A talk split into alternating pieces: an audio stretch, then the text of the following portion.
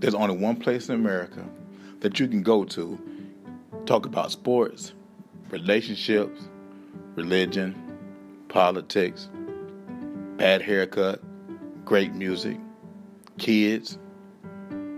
It's here. So join me at Rich Place Podcast.